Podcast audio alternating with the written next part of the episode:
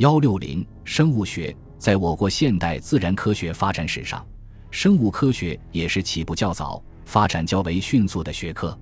它的记起，不仅为地质学的拓进提供了助力，也为其他各门学科做出了有力的示范。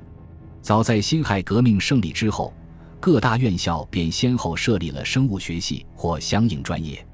如南京高师一九一二年设立农科，北京农业专科学校一九一三年设立生物专业，北京大学一九一六年创设生物系等，开始进行人才培育，创建标本室及实验室。从事生物学的基础研究工作。由于国内各方面条件的限制，我国生物学研究人员的早期论文都是在国外完成并用外文写成的，如钱崇树1916年发表的《滨州毛茛的两个亚洲近缘种》，1917年发表的《贝斯》，是对于水眠的影响，就分别属于我国现代植物分类学、植物生理学方面最早的专论。此后，在科学思潮的推动下，生物学研究逐渐为国人所看重。一九一八年，杜亚全等人编写的《植物学大词典》问世，其后《动物学大词典》也隆重推出，填补了生物学发展的一项空白。正是从这一时期起，我国早期生物学工作者开始了大规模的植物采集与研究活动，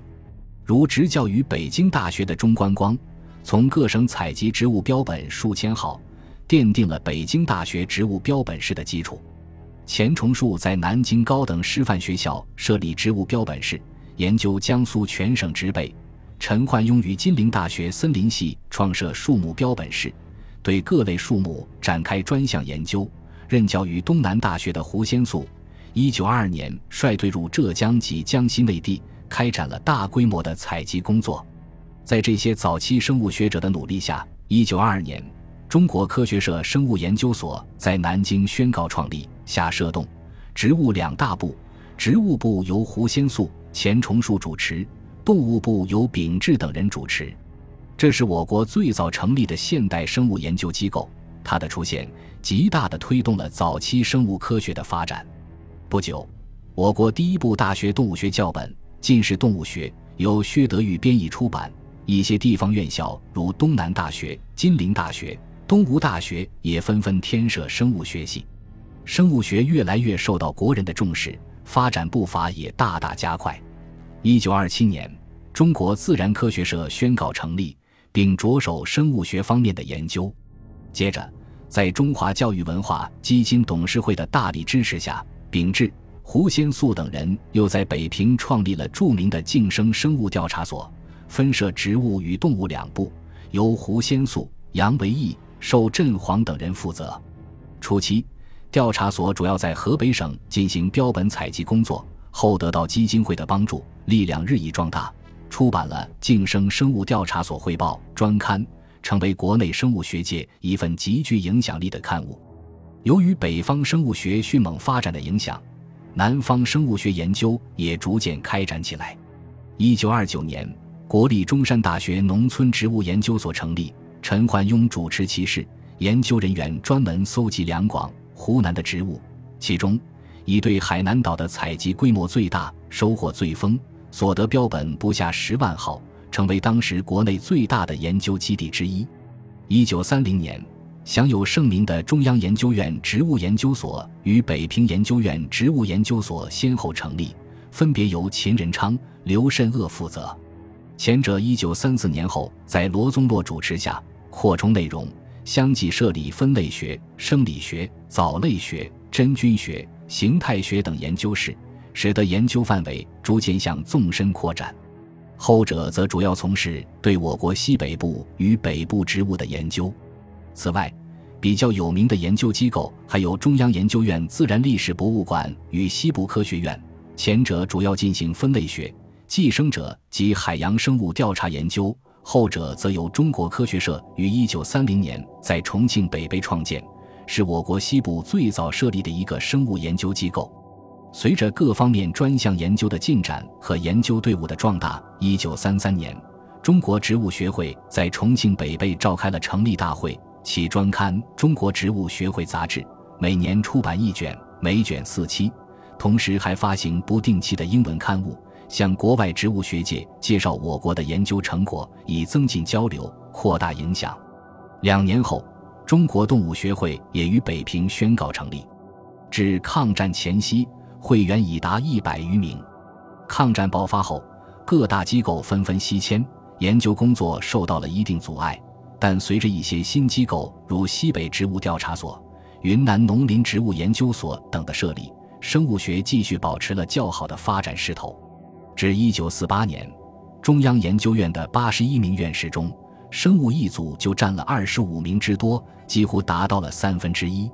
他们之中，大多数都是中国现代生物学各相关学科的创始人，在各自的领域里均做出了突出的贡献。下面。分类对各领域的主要成绩做一概述。一、植物分类学在我国现代植物学中，植物分类学的研究起步最早，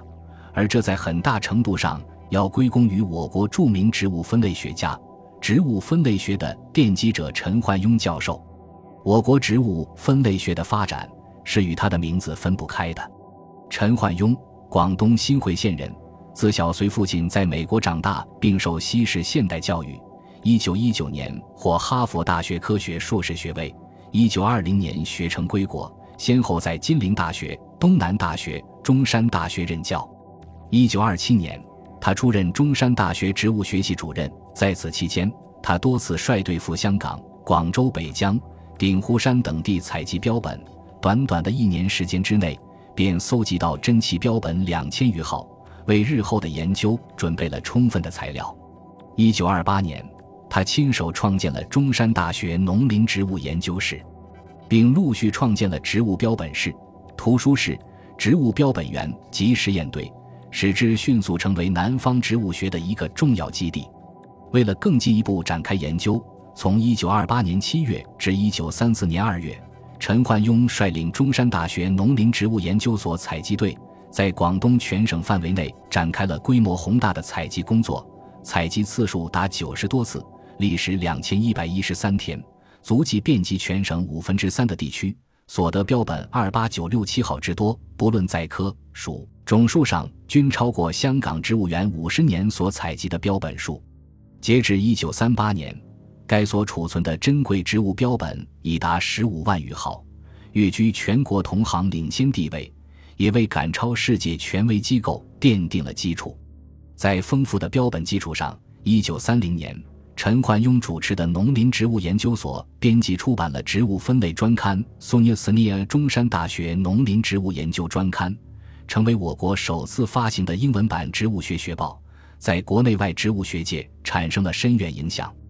一九二九至一九三七年，他与胡先素合作出版了五卷本的《中国植物图谱》，成为研究植物分类学的重要参考书。由于在这一方面的巨大成就，一九三零年。陈焕庸应邀出席在印度尼西亚首府雅加达举行的第四届太平洋科学会议。同年，又受我国政府及学术团体的派遣，作为中国五人代表团团长，出席在英国剑桥大学召开的世界植物学第五次大会。正是基于我国植物学的较大进展，大会议程特增加了中国植物研究这一议程。在大会上。陈焕庸代表我国植物学界做了《中国近十年来植物科学之发展概况》的发言，详细介绍了我国植物学研究的成就，引起了各国代表的广泛关注。他们听完发言后，纷纷表示支持我国的植物研究工作。同时，大会还推举他与胡先素为国际植物命名规律委员会委员。一九三五年，他又出席了在荷兰召开的世界植物学会第六次大会。并被大会选为世界植物学会常务委员会副主席。二、植物形态学，植物形态学也是这一时期发展较快的一个领域。从一九二二年起，张景岳等人便致力于此一领域的研究，对植物形态的发生与形成、实验光线对植物发生与特化的影响，提出了一整套全新的见解，从而成为这一领域的卓越奠基者与研究骨干。各类植物的具体研究，蕨类植物方面主要的成就是秦仁昌编辑出版了《中国蕨类植物图谱》，共四卷，详细阐述了各类蕨的特性，并附有大量的图谱。这是当时蕨类研究的最重要书籍。藻类植物研究起步较晚，进入二十世纪三十年代后才有所起色。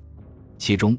李良庆的淡水藻研究、曾石奎的海藻研究比较突出，发表的专论达十余篇之多。菌类植物的各个种类，此期也都展开了研究。戴方兰、邓书群等人最有成绩，其范围涉及竹壳寄生菌、白粉病菌。赤星锈病菌、藻菌、茯苓等各类，而且在每个领域都有独到的贡献。邓书群主要研究的是黏菌、纵裂菌、黑垢菌、盘子菌、多孔菌、木耳科菌、多刺菌等类菌。进入三十年代以后，菌类研究队伍逐渐壮大。沈其义的半支菌研究，王云章的锈菌研究，贺俊峰、王明德的华北真菌研究。严鹤玉的黑穗病菌研究都取得了一定的成绩。一、动物遗传与行为学这一方面最有成就的是金鱼遗传学领域的研究，主要成就者陈真，为我国早期著名的生物学家，鱼类遗传学的先驱者，动物行为学的创始人之一。陈真早年留学美国，师从摩尔根，专译遗传学。回国后即任东南大学农学院动物系教授，并兼中国科学社研究员。在实验方法上，陈真以1900年西方学者重新发现孟德尔遗传定律之后，用不同的观点与方法研究遗传问题的经验为基础，进一步提出联合运用实验交配法、胚胎学、细胞学和生物统计学的方法，这在当时可谓是一大创举。自1923年起。陈真就开始研究金鱼的演变问题，他先后调查和观察了南京、扬州和上海所有金鱼丸赏家多年来所收集珍藏的稀有品种的标本及其饲育场，并以通信方式收集天津、苏州与广东等地的金鱼品种资料，基本上掌握了全国所有常见的品种及大部分的稀有品种资料。在此基础上，一九二五年，他写成《金鱼外形的变异》，发表在中国科学社生物研究所论文丛刊上，一时引起了国内外的广泛称赞。时至今日，仍被当作动物遗传学的经典实验事例。此后，陈真的劲头更足，研究愈加深入。他对金鱼的交配，用细胞学与胚胎学的方法进行了一系列大胆的实验，在金鱼的变异、发育、遗传。进化等各方面都提出了系统的看法与主张，先后发表专论十多篇，许多都达到了世界领先水平。动物行为学研究也是陈真着力攻克的一个重大课题。在当时，这仍是一门新兴学科，只在一些先进国家才开展有这种研究。为了填补我国的这一空白，一九三一年，陈真在清华招收了我国第一批动物行为学研究生。一九三五年后，他又将蚂蚁社会对个体活动的影响这一无人涉足的崭新课题列入自己的研究计划。经过一系列的反复实验，他提出，社会性的增进在蚂蚁中比在人类或其他动物中要大得多。其原因则是蚂蚁远较人类、狐、母鸡、金鱼具有更高度的社会性的缘故，以致它们更容易受到隔离或成群的影响。而蚂蚁群体的大小对于个体活动工作效率的影响，基本上是没有区别的新见解。与此同时，他还注意到，蚂蚁的筑巢能力随个体而异，因此，他便着重探讨蚂蚁中的领导蚁与随从蚁之间的关系，检查领导蚁与随从蚁之间在生态和生理上的区别，研究被隔离的领导蚁和随从蚁的筑巢活动，组成人工的领导蚁群和随从蚁群。并作为整体来研究这些群体的行为，这些研究为我国动物行为学这一新兴学科的进一步发展奠定了良好的基础。二、昆虫学这方面的成果较多，比较突出的有胡先甫的专著《中国昆虫名录》，它收录了当时全国的各类昆虫一万八千多种，不仅在国内，而且在世界生物学界也居于领先地位。农业昆虫学方面的重要专论，以尤其伟的《中国虫害问题及其解决之我见》为代表。他列举了当时已调查的重要害虫二百七十八种，并提出了一系列的防重于治的解决方案，受到了同行的关注。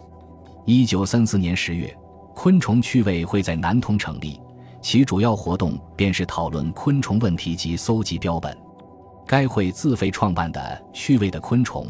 一九三五年四月起发行，具有较高的学术价值。一九三五年十月，我国昆虫学史上第一部较为全面、系统的基础理论专著《虫学大纲》出版，作者是我国著名的农业昆虫学奠基人尤其伟。该书的内容丰富，他根据我国自己的材料，立足于中国的现实来构筑昆虫学体系。具有重要的学术价值，它的出版为当时综合性大学和农科大学的昆虫学教学提供了较完备的教材，在国内外都产生了较大的影响。三微生物研究在原生动物研究方面，王家吉等人取得了较大成绩。他们自1925年起，先后调查了南京及厦门的淡水和海水里的鞭毛虫、纤毛虫、根足虫、寄生鞭毛虫等。发表了有价值的专论十余篇。细菌研究方面，汤非凡最为突出。他先后担任过上海中央大学医学院教授、细菌学系主任；上海雷士德医学研究院教授、细菌学系主任；英国国立医学院研究员等职。在美国的实验医学、细菌学、免疫学等杂志上，陆续发表了八疹病毒的免疫学研究和疱疹性脑炎问题。对八疹致病因子的进一步实验，对狂犬病病毒和疱疹病毒的补体结合反应等多篇专论，为细菌学、病毒学研究做出了重要贡献。此外，秉志、董玉茂、寿振煌、何希瑞等人分别在解剖学、普通无脊椎动物研究、鸟类及最高哺乳类研究方面发表了一些有见地的论著，取得了一定的成绩。本集播放完毕，感谢您的收听，喜欢请订阅加关注，主页有更多精彩内容。